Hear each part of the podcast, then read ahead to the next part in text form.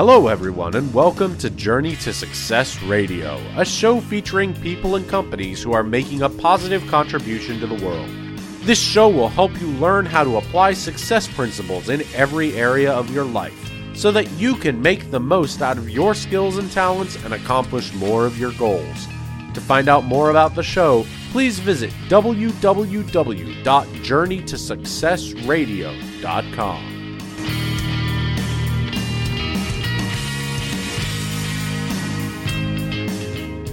Hello, everyone, and welcome to Journey to Success Radio. My name is Tom Too Tall Cunningham. I'm a Napoleon Hill Foundation certified instructor and resiliency expert. And my uh, life purpose is to encourage people to live positively with and through the many and varied challenges that life throws our way. You can find out more about me in this uh, radio show at uh, the website, which is journeytosuccessradio.com. My guest today is an amazing guest because he's read Think and Grow Rich over a hundred times, 107 times to be exact as of this moment.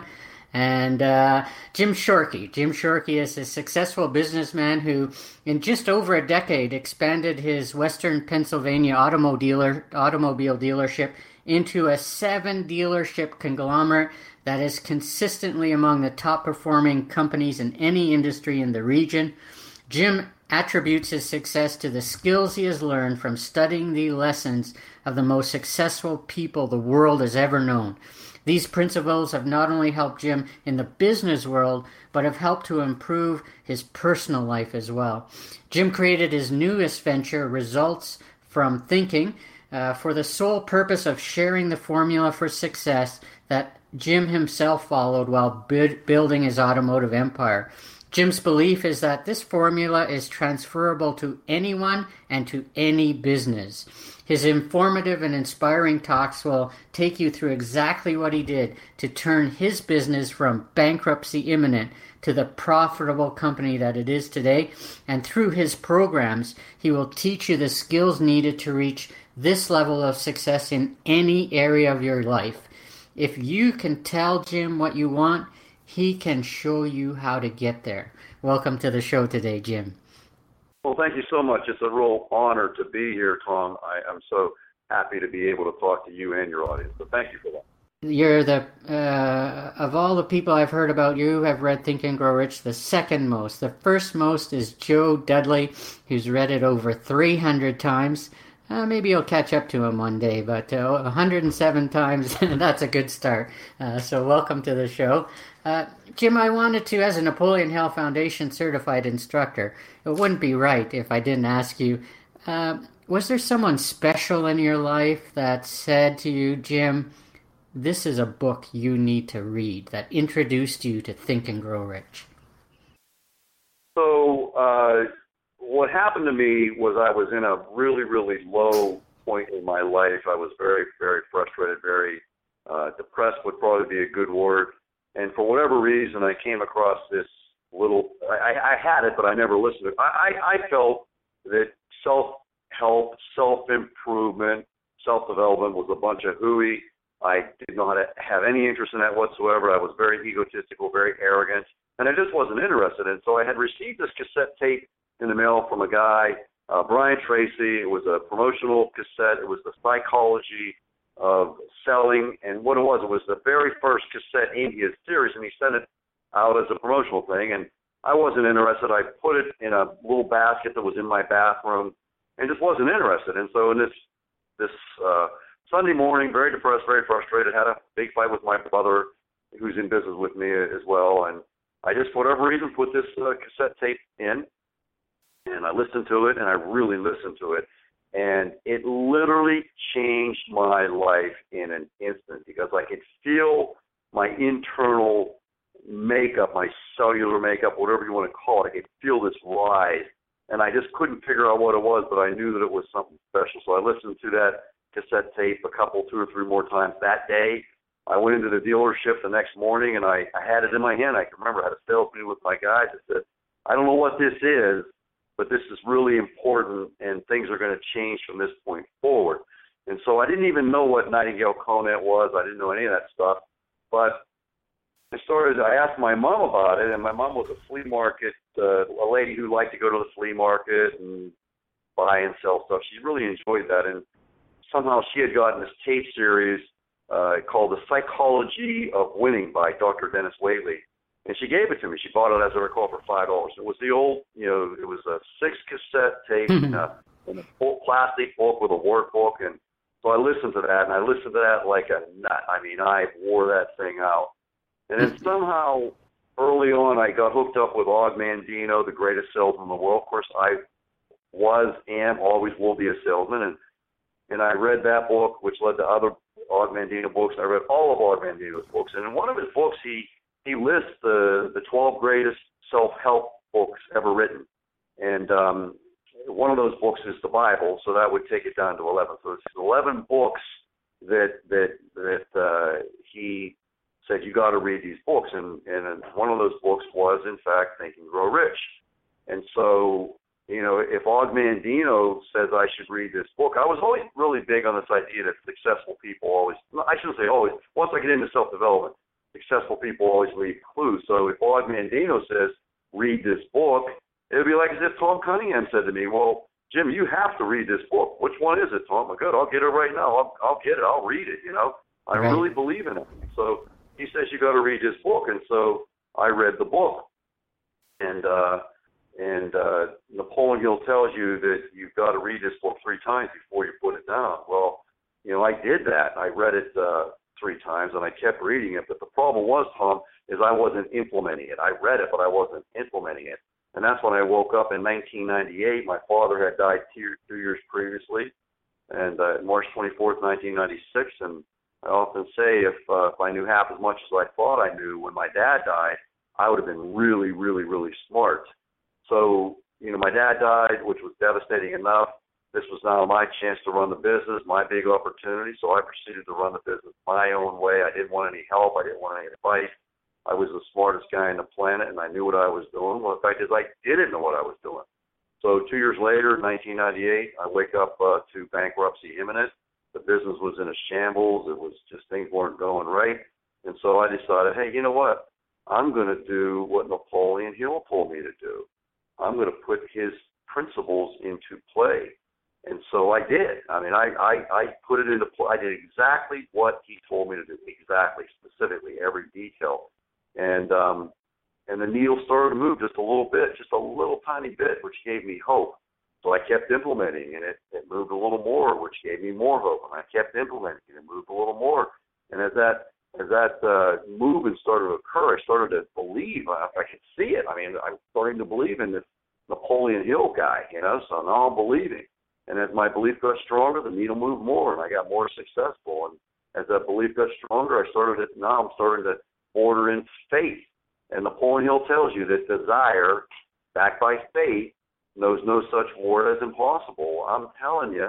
I mean, a lot of people have a hard time believing this, but I mean, I went from bankruptcy imminent in 1998 to having an all-time record profit in 1999, the most profit the dealership ever made in its history.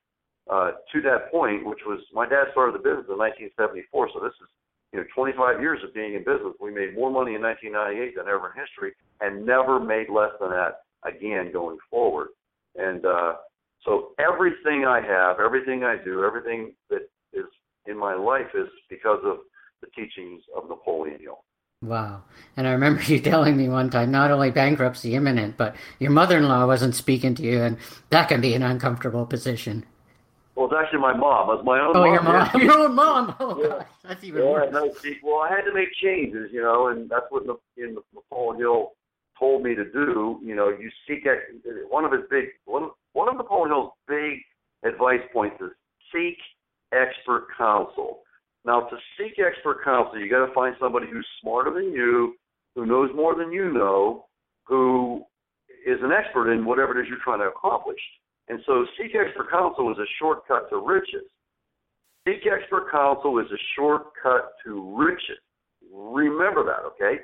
Mhm. But the key is in order for you to seek expert counsel, guess what you got to be? You got to be humble, okay? humble. I wasn't humble in 1996, so therefore, seeking expert counsel wasn't an option. Once I got my butt kicked really, really good, now I'm seeking expert counsel, and this expert counsel will tell me what to do as far as the steps, right? So I started following the steps, which meant upheaval at the dealership. Well, you know, um, I had to demote my sister from where she was. She it just wasn't um, it wasn't working the way it needed to work, so I had to demote her, which caused the whole family to uprise against me because it was my sister, right? But I had to do it. It was the right thing to do. She was really borderline, probably having a nervous breakdown because the pressure was so high. So I had to demote her and bring somebody in that would, you know, serve the purpose of being able to fill the void of what was going on there. And my mom stopped. My mom, my mom didn't speak to me for two weeks, uh, which was devastating. But you know, I had to do that, and so seek expert counsel was a shortcut to riches. Uh, but unfortunately, well, I shouldn't say unfortunately, you're not always going to want to hear what seek expert counsel tells you. They're going to tell you stuff, and you say, I don't know about that. You got to do what the expert counsel tells you to do. That's the only way because they're experts. They know what they're talking about. So, yeah, that was a tough time. Wow, wow.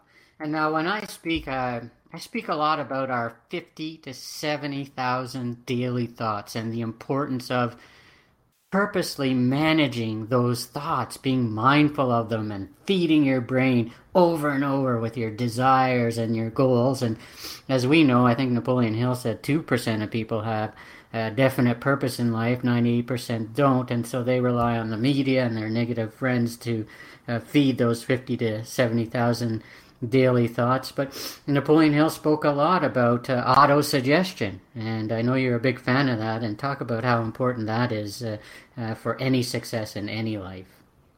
First of all, let's let's. So what Napoleon Hill said, and I'm I'm paraphrasing, but you know, auto suggestion is the keystone to the arch of this philosophy. So he's telling you this is the key to everything. Auto suggestion. He goes on a little after that to say that all the other principles are to cause you or to facilitate you doing autosuggestion. Okay, so you have to desire to do autosuggestion. You have to believe in autosuggestion. You have, to, you have to have faith. You have to persist with it, you know, and so on and on and on. So autosuggestion is the keystone to the arch of this philosophy. So let's define autosuggestion.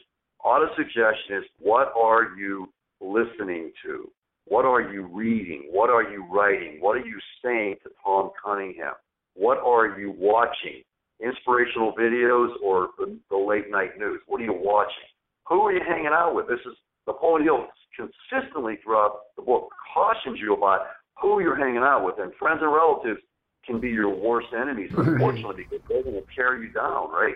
Why are you doing that, Tom? Why are you reading that book, Tom? Why are you why are you doing those push-ups, Tom? Come right. on, you know they, they want to pull you down. So who are you hanging out with? And lastly, what are your actions? If you want to be successful, you've got to take successful action. You have to do this on a daily basis. It's a discipline. And so if you understand willpower, willpower by definition is self mastery, self discipline, self control. And so you must take possession of your own mind and direct it to ends of your own choice. So how do you do that? Well, again, what are you listening to? What are you reading? What are you writing? What are you saying to yourself? What are you watching? Who are you hanging out with? What are your actions? This has to be a daily, proactive approach. You can't wait for something to come to you. You have to preempt it. You have to get up in the morning, and the first thing you do is you listen to, you know, Napoleon Hill speaking about thinking we're rich, or you listen to Brian Tracy or Og Mandino or Tom Cunningham or whoever. You have to listen intensively. When you're in your car, all you listen to is this positive messaging. You have to proactively do affirmations while you're taking a shower, you know.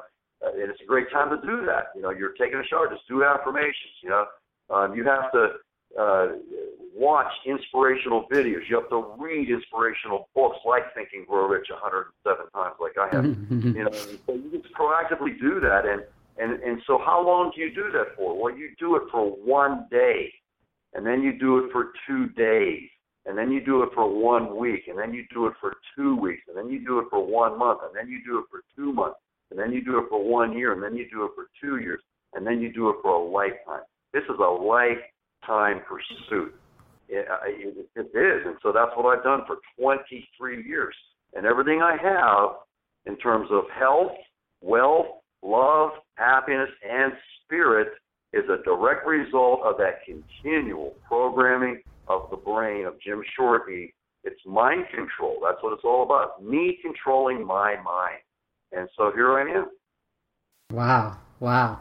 And I know you're also a ginormous fan of Earl Nightingale's The Strangest Secret, which can be summarized, I think he summarizes it, is you become what you think about. And that one you've listened to a thousand times. So tell us why that one is so amazing. Well, what what um what Earl Nightingale and I, and I actually have the book in front of me because I knew you were going to ask me this question. So um, just listen to this, the beginning of the book. And this is Earl Nightingale speaking. This is the transcript of the recording, which was recorded in 1956. And he says, and I quote, he says, Some years ago, the late Nobel Prize winner, Dr. Albert Schweitzer, was being interviewed in London, and a reporter asked him, Doctor, what's wrong with men today? The great doctor was silent a moment, and then he said, Men simply don't think. it's about this that I want to talk with you. I mean, this is Earl Nightingale talking.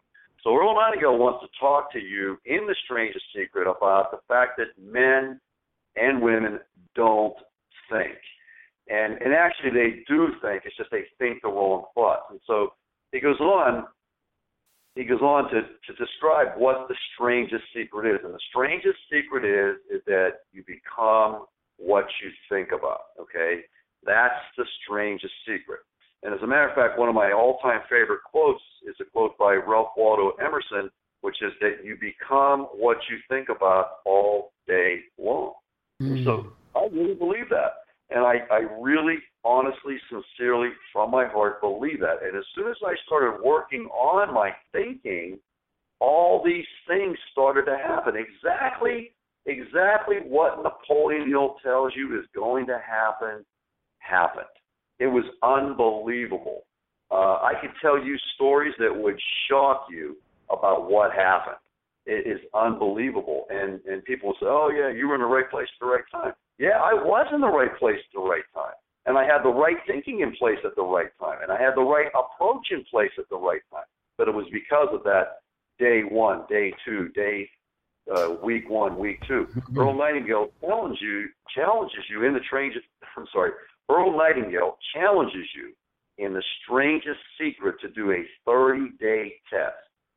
And and the goal of the 30-day test is to take possession of your mind. It's mind control. You know, we must control our thinking. Is the focus of this test, and it's a little bit more involved than that, but that's basically the theme of it: is taking, uh, uh, controlling your thinking. You know, you must control your thinking, and so you do that for a day, and then two days, and then 30 days, and then he tells you, now when you're done with that 30 days, repeat it. And then when you're done with that next 30 days, repeat it again. And eventually, you're going to form a new habit. And that's what this is all about forming a new habit. If you want to have a better diet, you do it one day at a time. If you want to have a better approach to spirit, you do it one day at a time. If you want to have a better relationship with your wife or your friends or who, you do it one day at a time. That's how you do it. And over a period of time, whether that be, you know, some people can develop a new habit in 60 days. Other people, it takes six months, depending on the severity of the bad habit you're trying to change. It might take you a year, but you do it every day, every single day. And if you fall off and don't do it for a day, you got to get back on and start again on that that next day. You know, you just got to keep at it. So it's all about taking possession of your mind. That's what this is all about. Right. Now let's talk about two of the 17 principles of success uh, uh, that Napoleon Hill identified. And W. Clement Stone, who basically funded the Napoleon Hill Foundation, he partnered with Napoleon Hill late in his life. He was well known for his positive mental attitude, and he believed that was the most important success principle of them all. And even the current day, uh, chairman of, I think he's chairman or president of the Napoleon Hill Foundation. Uh, he, on his business card, he has uh, the 17 Principles of Success, and he has PMA number one. Now, the foundation and Napoleon Hill listed, and he would argue with W. Clement Stone that a definite purpose is the most important principle. And I got to say, for my own life, I've always had an amazing positive attitude. I've had to to overcome the health challenges I've had, but it wasn't until I I clearly, clearly identified my definite purpose. I truly, truly believe that if Jesus were sitting on the other side of my desk, which would be a pretty cool thing, I believe if I asked him the question, why was I created, I would receive the same document that I read twice a day. Talk about those two principles, PMA and definite purpose, because those, I think, are the keystones to the whole philosophy. Well, again, so a positive mental attitude is a thought process, and a positive mental attitude means that you know life is great, and and people are great, and the universe is great, and the world is great, and America is great, and uh, Canada is great, and Mexico is great, and so you know you you start your day off with it's a great day. As a matter of fact, that's the the theme of my company. What a great day! And I got that from from Zig Ziglar way back when. Hmm. That you got to do something different, you know. So I started answering the phone. What a great day! This is Jim Shorkey, and uh, hmm. what a great day became the theme of our company. It's actually in our advertising. We we start and close every single commercial with "What a great day," you know, and uh, and it is. It's a great day, and so when you when you make the day a great day, great things happen, and that's I mean that that involves when you pull up to the to the to the turnstile in on the on the road to pay your toll, and you say to the person, "Hey, how are you today?" You know, and have a great day, and thank you, and it's wonderful. You know, whatever. Thanks for the change, whatever. Just just nice. That's a two second interlude, but as you do that kind of a thing, the people that you meet have a gain. They feel uplifted. But the person that gains the most is the person that does the giving. And so everywhere you go, you know, like we, my wife and I, we go out to dinner uh, often. We always, always, always have great service, always. And if the waiter or waitress comes up and you can see that they're a little bit grumpy, just say something nice to them, or comment on a pin, or maybe they have a picture of their. Sometimes we'll have a, a little button with a picture of their children on it. Oh boy, those are beautiful children.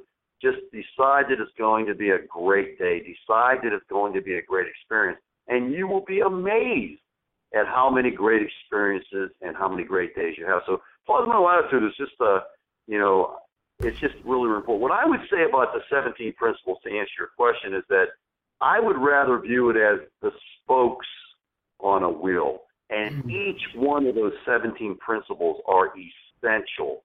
Essential. And you could probably eliminate one and the wheel still works, but if you eliminate two, the wheel breaks down. It just doesn't turn. So in my scheme of things, I have uh, 10 success principles, and I view them as spokes in the wheel. And but the center of that wheel is mind control. You must take possession of your own mind and direct it to ends of your own choice. You must, you must, you must. So that's the center. And then the spokes become, okay, now how do we do that? And so uh, PMA is like, that's like, that's the key to everything. Now back to the having a definite goal. Uh, you, you, you know, I would compare it to the navigation system in your car.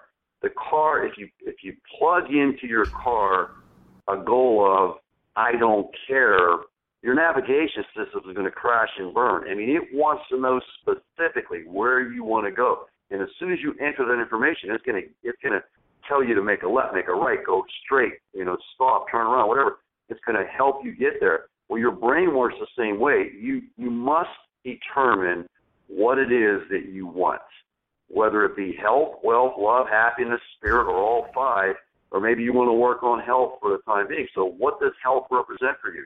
you know, if you want to weigh a certain amount, do you want to lower your blood pressure to a certain level? Do you want to, uh, you know, um, have a certain uh, uh, cholesterol level? Whatever that case, what does health represent to you? And so, it's vital that you have a you have to have uh, a goal or goals. And Napoleon Hill I mean, he beats you up about that through the whole book. You know, what do you want? What do you want? What do you want? And I actually say, what do you? My my answer to that is, what do you really, really, really want?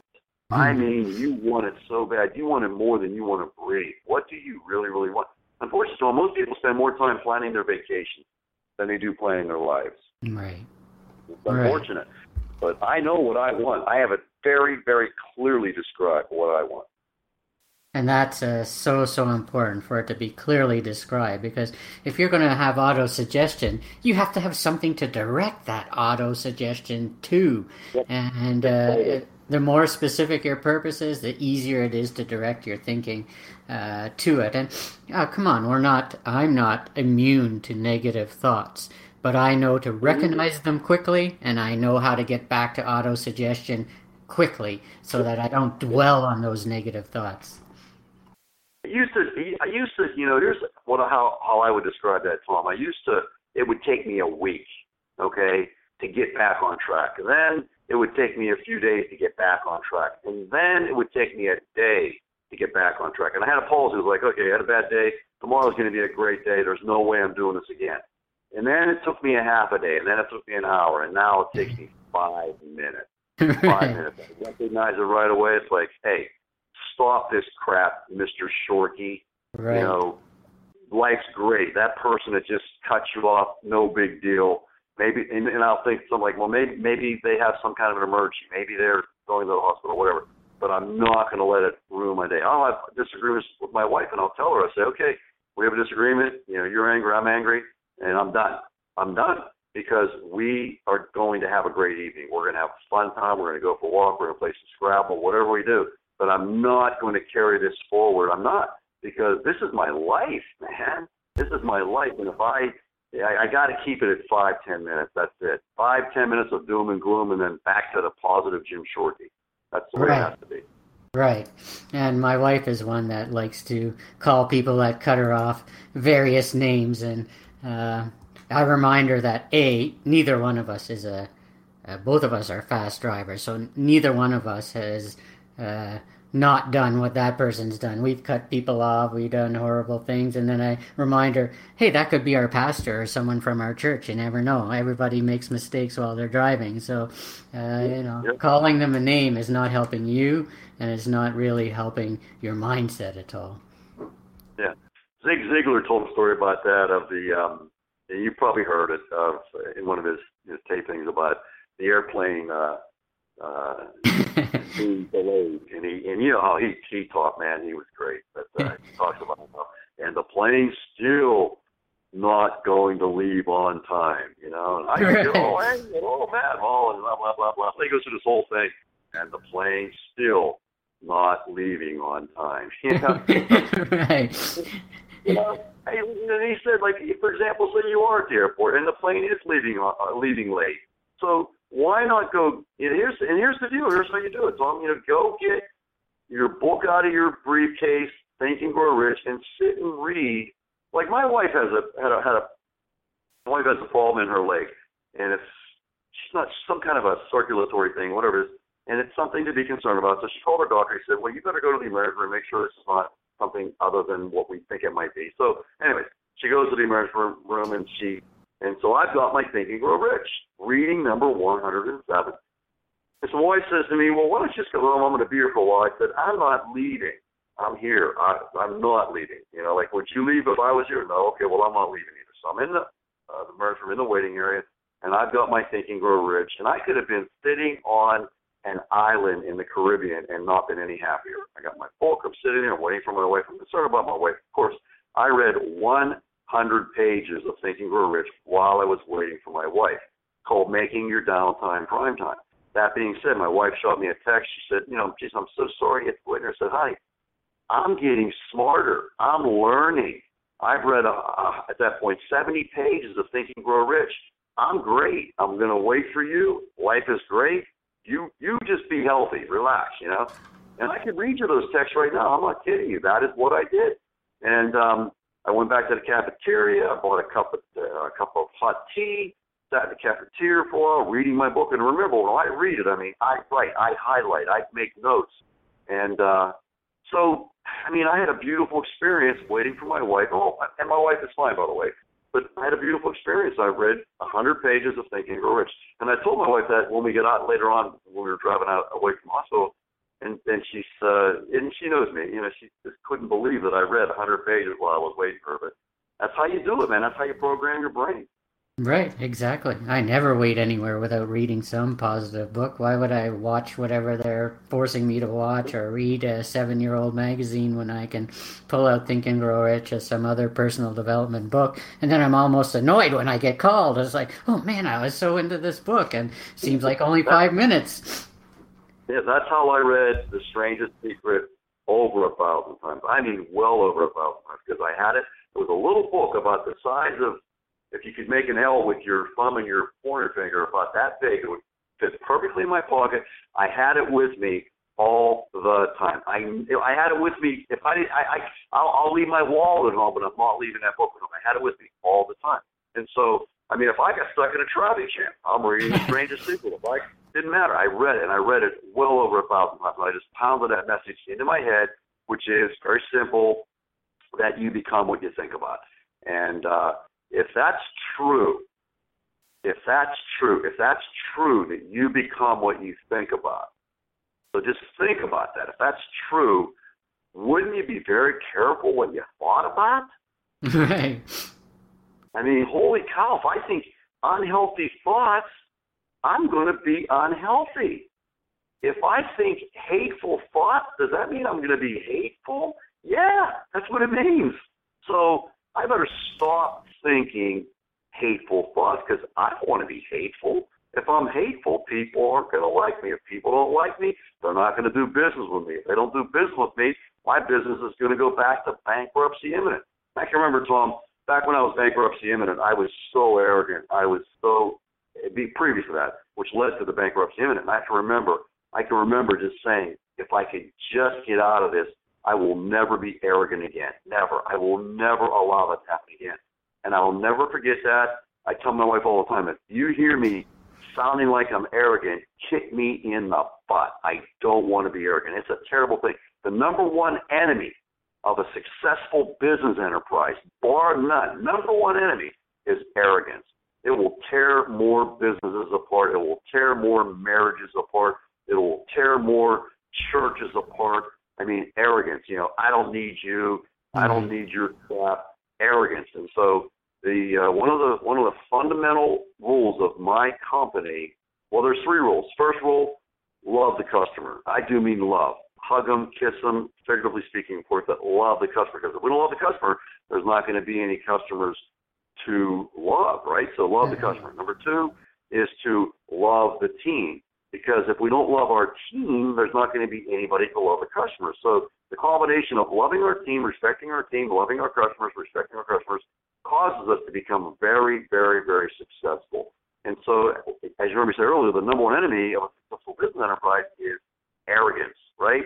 And so, I developed number my my third goal, um, which is uh, almost number one. So, number one goal, love the customer. Second number one goal, love the team. Third goal, almost number one, is to keep it very, very, very humble. And uh, I had to remind many, many people about how important that was, and actually had to have some people leave our organization because they just couldn't get over themselves. You know, we have to respect our team, we have to respect our customers, and that can apply to, you know, how about a marriage? You know, love your wife. You know, I mean, love your wife. I mean, gosh darn, she's your wife. You know, right. love her, hug her, kiss her, and right. uh, love your team, which is your supporting team. You know, and then keep it very, very, very humble. It applies to everything: health, wealth, love, happiness, and spirit. Right, and uh, I love the humility one. Uh, I've gotten a lot of testimonials. Uh, they're on my website, but one of the best ones I had was from uh, a speech I did in California, and uh, Brad Brinkman wrote that uh, Tom is egoless, and that one really, really touched me. Be, because that's one of the things I strive for too humility. Everybody I meet I know is better than me in many different ways. And uh, if I should ever think I'm better uh, than them, uh, that would be a mistake on my part. And so humility is so, so important no matter where you are, what you do. And from interviewing hundreds and hundreds of successful people, they're the most humble and most accessible people in the world. You know, some and they love to help other people and so it, humility is enormously important now you spoke about your wife and let me mention that, uh, of course, the number two principle, or in the order of the Napoleon Hill Foundation, is the Mastermind Alliance. And you and I know that Napoleon Hill wrote specifically about Henry Ford and Thomas Edison that their wife was their biggest mastermind, most important mastermind partner. And I know A, you've been married a long time, and B, you weren't always the Jim Shorkey you are today. And so talk about that most important mastermind relationship. Well, I've been married for 37 years, uh, and uh, actually 37 years uh, on July the 14th, so this Thursday, 37 years. And I've known my wife uh, for 40 years this fall, and so she's my very, very, very best friend. And uh, uh, you know, when you look at love, L O V E, love, it, it's uh, family, friends, and romance. And uh, romance is very, very important. And so, you know, one of the things that I'm currently working on is, you know, I've been married, like I said, 37 years, so you tend to maybe take your wife for granted. And uh, so I call it six hugs a day, you know, and so I consciously, and, and, and please notice my choice of words, I consciously have made a decision that I'm going to hug my wife three times every single day. I'm at three right now for the day, and I'm talking about a real hug, uh, and um, and to tell her that I love her, and uh, my wife is. I mean, I, you know, so so you know, one of the things that I think is very important that I discovered just recently that I just from some different things I've been doing is that it's very very important to have a goal. Okay, so we know that, right? So we have this goal. But I think a part that is missing from Think and Grow Rich that I think could be, and, and maybe it's just not clear enough, but you have to have a reason why, okay?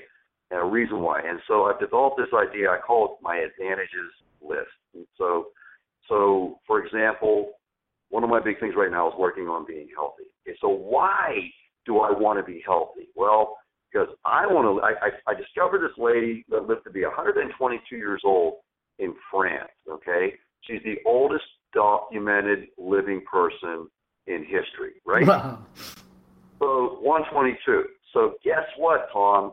Uh, my original goal was to live to be 100. That's been my goal for 23 years to live to be 100. Well, I have a new goal, 122. Because if she can do it, Jim Shorkey can do it, right? Right. So in order to live to be 122, I've got to take specific health measures uh, in terms of diet, exercise, and thinking, right? So, okay, now I have a new goal, 122. Now, why? Why do I have this new goal? Okay, or why do I have this goal, excuse me? Well, because I get to spend 60 more years with my best friend on the planet, Amy. I get to walk with her, exercise with her, ride bikes with her, you know, play Scrabble with her. So I have this on my list. I call it my advantages list is my wife, okay? And then I get my second advantage. I get to spend time with my family. My my I have four children and their four significant others and and my brother and my sisters and Amy's brother and her sister and, and all the different parts of that family. And I have so many close friends and so I've got that written out and you know that I love living, you know, so that's a reason, okay? And then another reason is I want to be able to run um again more efficiently. You know, so I'm, I'm working on losing weight so that I can be. I want to be able to run three miles uh, every single day with ease. And right now, I run two miles with pain. Okay, so so I'm working on getting to three miles with ease, which uh, so therefore losing weight. But if, my point is though is that why do you want to be a millionaire? Right. If you want to be a millionaire because you have a million dollars in the bank, that's a bad reason. Right. If you want to be a millionaire so that you can go on vacation with your lovely wife, that's a great reason. That's right. a great reason. And so you have to have a reason why. And I do think um, that Napoleon Hill could do a more effective job talking about the reason why. I think that should actually be a step. I think it should be, you know, there's 13 principles. I think there could be a 14th principle, which is why? What's the reason why? So I've actually added that to my success strategy in terms of being able, be able to being able to say to somebody, well, here's how you do it. That would be that's one of my steps now. Wow. Well, I'm going to add the three hugs a day. I think that's an amazing no, no, thing no, to no, do. No, you didn't hear. You didn't listen, Tom. Six you hugs. Listen. Six, six hugs. Six hugs a day. I'm at three right now. I have three more to go. and it's such a cool thing. It's such a cool thing. I, I and I don't know who knows where do I get six at? I have no idea. Know, numbers come into my brain. It's like six hugs, and so I have it written down, six hugs a day. And um, so I'm at three right now, and and we work at it. We have a lot of fun with it. It's really a fun thing. But you know, we're mammals. We are mammals, and we love affection as mammals. We love to be hugged. You know, your dog loves it when you hug him. Your cat, you know, cat's a little difficult. You know, they love to be stroked. They love to be petted. They love to be hugged. And so we're mammals, and human beings. It's a proven fact. It's a scientific fact that if we have what is called tactile stimulation. Look it up. Tactile stimulation, hugging, stroking, you know, having a back rub, whatever the case may be. Tactile stimulation will make you healthier. Absolute scientific fact. And wow. so uh, it's just a neat thing. I mean, I, I love my wife, and but sometimes we take people for granted, Tom, and that's not good. Right. So, exactly. anyway, everything I have uh, is a result of the principles of Napoleon Hill he spends a lot of time talking about the mastermind alliance. It's it's it's two people. I'm sorry, it's yourself and one other person is by definition a mastermind alliance, and it can go six to ten. I guess uh, Andrew Carnegie had fifty. You, know, you decide that, but it's got to be at least two people, which of course would be your wife and yourself. And um, but he he consistently talks about uh, cooperation. As a matter of fact, in the book, there's um 30, I think it's 30 reasons for failure, 31 something, 30 some reasons for failure, and he talks about cooperate or not or uh, not being cooperative. He says that is that lack of cooperation is more impor- more impactful than all the other ones combined. And he says that if you look at the books, I've read that book 107 times, and I, I'll read it with a purpose in mind. So my most recent reading was um, was philosophy, you would be amazed at how many times he mentions the word philosophy in that book. And philosophy is a way of living. It is a lifestyle. It's a way of living. Think and Grow Rich is a lifestyle. So uh, 107, I read it with philosophy in mind. I, I underlined every time I saw that word philosophy, and I, I thought about it. I pondered it. So philosophy, and and um, another thing that that I've read it in 106, I read it with this idea in mind of Are you ready? You read that book um, from the point of view of Are you ready? You'll be amazed at how many times he asks you that question.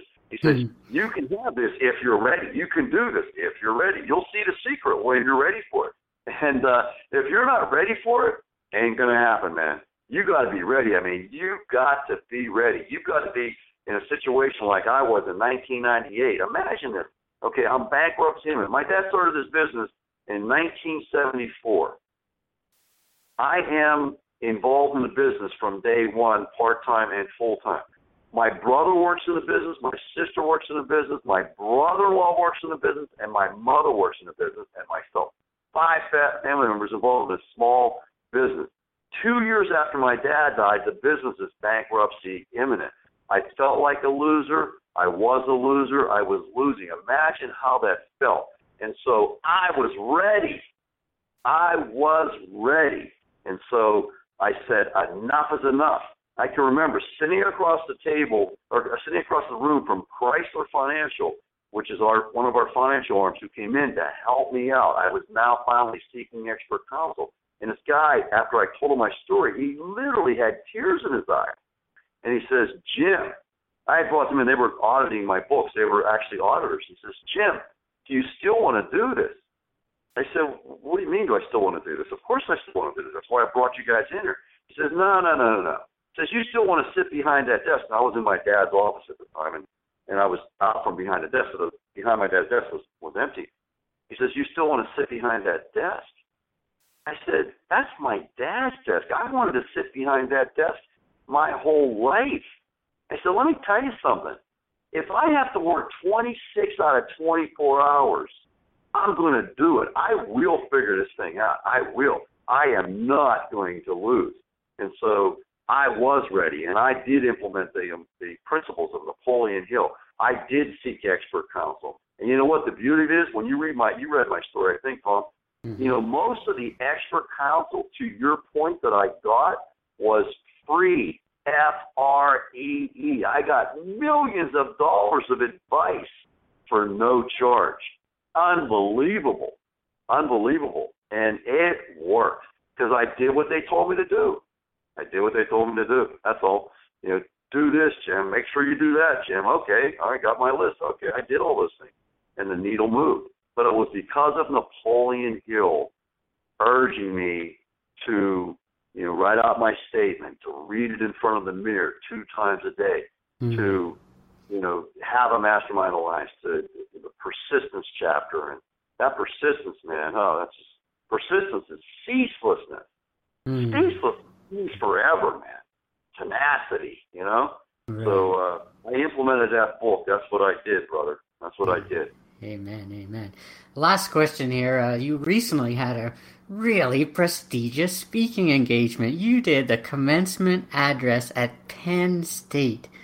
Uh, yes. Talk about that. Like, what did you talk about, and and how did they react? And like, that is that is like a really prestigious speaking engagement. So it was it was a now to be clear, it was Penn State New Kensington, so it was a branch campus. It wasn't the main campus, but nevertheless, these are uh, a bunch of young uh, uh, people who are graduating from from uh, from college, and so I what I did was I told them uh, my story, which you have, and um, not quite as much detail because I was only I was restricted restricted to 20 minutes, but you know I talked in terms of you know, what I felt that it takes to be successful. And so I wanted to give these kids something that they could take away. And so I, I actually had the speech and I had it so that it went to a website that they could actually get a the transcript of the speech. And so they had that. And so I started I started off with what you and I talked about today, that from bankruptcy imminent to incredible prosperity and exactly how I did that. And so one of the things that you know I don't often talk about is, is, is as part of my success journey. I, I started on March 1st, 1993, and so I'm studying, reading, and getting all excited about you know all this different stuff. And I was a very very heavy drinker, drinker to the point of having a drinking problem. In most circles, I would be considered an alcoholic. I never like to admit that. I still don't know that I like to admit that, but probably by definition uh, alcoholic, right? right? So I'm studying, I'm reading, I'm studying, and it became very apparent that if you're going to be involved with self-help, that alcoholism and self-help are going in divergent, they're, they're divergent paths. And so I, uh, I, I on on on uh, December 26, 1993, which was roughly uh, what nine months later, after or almost ten months later, I decided that I was going to stop drinking for 30 days, kind of like Earl Nightingale's test, 30 day test, right? So mm-hmm. I, I and I literally had a beer in one hand and a glass of wine on the other hand. This was on December 26, 1993. I never forget it because I actually told my wife what I was going to do, and she actually was mad at me, like, "What are you talking about? You're so full of crap. You know you're not going to do that." And so I did it. I did day one. I did day two, and I ended it. I ended up doing it for 30 days. So I didn't drink any alcohol for 30 days. And I said, okay, I did it for 30 days. Uh, Earl Nightingale tells you to repeat the test. So I started it again for another 30 days. And I didn't eat, didn't drink any alcohol for another 30 days. So now I'm at 60 days, right? And so I'm into my, I said, I'm going to do it again. So I'm into my, my third 30 day test. And I'm in my driveway, the children in the van, Amy in the van, backing out of the driveway. And my daughter, Katie, who at that time was 12 years old, she says to me, remember what I told you, you got to have a reason why, right? Mm-hmm. So my daughter says to me, Dad, I'm so proud of you. You're not, you haven't drank, you haven't been drinking. I'm so proud of you. She says, it always bothered me when you drank. And so I'm back in the van out of the driveway, and she says what she says, and I couldn't even process. I'm like, what did she just say? Put the car in park. I'm in the middle of the road of our street. and I said, Katie, what did you say? And she told me, she repeated herself. And I said, Oh my gosh, Katie, I said, I am so sorry. I said, I never knew that. I never knew that it made you feel bad. I would never, ever want to make you feel bad. Tell you what, Kate, I promise you, I will never drink again. I promise you. And um, get emotional about that. And so it really wasn't a promise, Tom. It was just something I said. But. I did say it. I did make a promise. I did say it to my daughter, and so that became the whirlwind of, you know, day 90, day 120, and and it became more and more entrenched. And then I knew what I had done to my wife over this alcohol. I knew that it was devastating for her over the years that she just just didn't didn't want didn't like it, didn't want it. I mean, I drunk. I, I was arrested twice for drunk driving. I had a real bad accident because of drunk driving. I was spent the night in jail because of drunk driving. I mean, I was just not a good guy, right? And so as I went on, it was like I could see the positivity of my wife as a result of me not drinking. It was like, how could I do that to her? So mm-hmm. I developed these reasons why I wasn't going to drink. And to to to this day, I I will not drink alcohol. It just isn't an option. So I told that story to these kids, you know. So I just want you to understand, Tom, that it, it's not about making money. However, it is about making money. But, but if all you do is make money, then I believe that that would be a life poorly lived. It's got to be about health. It's got to be about wealth. It's got to be about love, which is family, friends, and romance. It's got to be about happiness, which is fulfillment, doing something that's bigger than you. And it's got to be about spirit, which is zest, ardor, passion, enthusiasm, you know? And so those five things is how I define my life as being well lived or horribly lived. That's my that's my measuring stick. Health, wealth, love, happiness, and spirit. Wow, amazing, amazing. Uh, I should have done this earlier, but uh, people listening, you can find out more about Jim at his website, which is the same as his new company, Results from Thinking dot com results from thinking.com thank you so much for being with us uh, today jim. Uh, really appreciate it and uh, uh what you're doing is uh, amazing. You have handed over your seven dealerships to your son and i believe now you're actually pursuing your your real true purpose in life and making a difference in others lives. Uh, people that you may never even meet. If you change one person, you change all the other people around them. And I really believe that's your true uh, purpose in life. And uh, I'm excited to be following you and to know all of the great things you're doing. And uh, and I will say this uh, a million times: if I can do this, anybody can do this. Anybody. It, it, it's absolutely the facts. I'm nobody special. Uh, I'm, I'm not the smartest guy in the room, but what I'm really, really good at is copying successful people. So if Tom Cunningham says to me, hey, Jim, I have this idea that's helped me, well, then I'm going to pursue it because that's how you get to be successful by doing successful things. Successful people are successful for a reason. Once you figure out the reason or reason, all you do is copy them. That's what I'm good at is copying. That's it. Amen. Thanks for being with us today, Jim, and have yourself an amazing day. You as well, Tom. Thank you so much. Thank you for listening to this episode of Journey to Success Radio. If you or anyone you know would like to be interviewed for the show, email tom at tomtootall.com for details.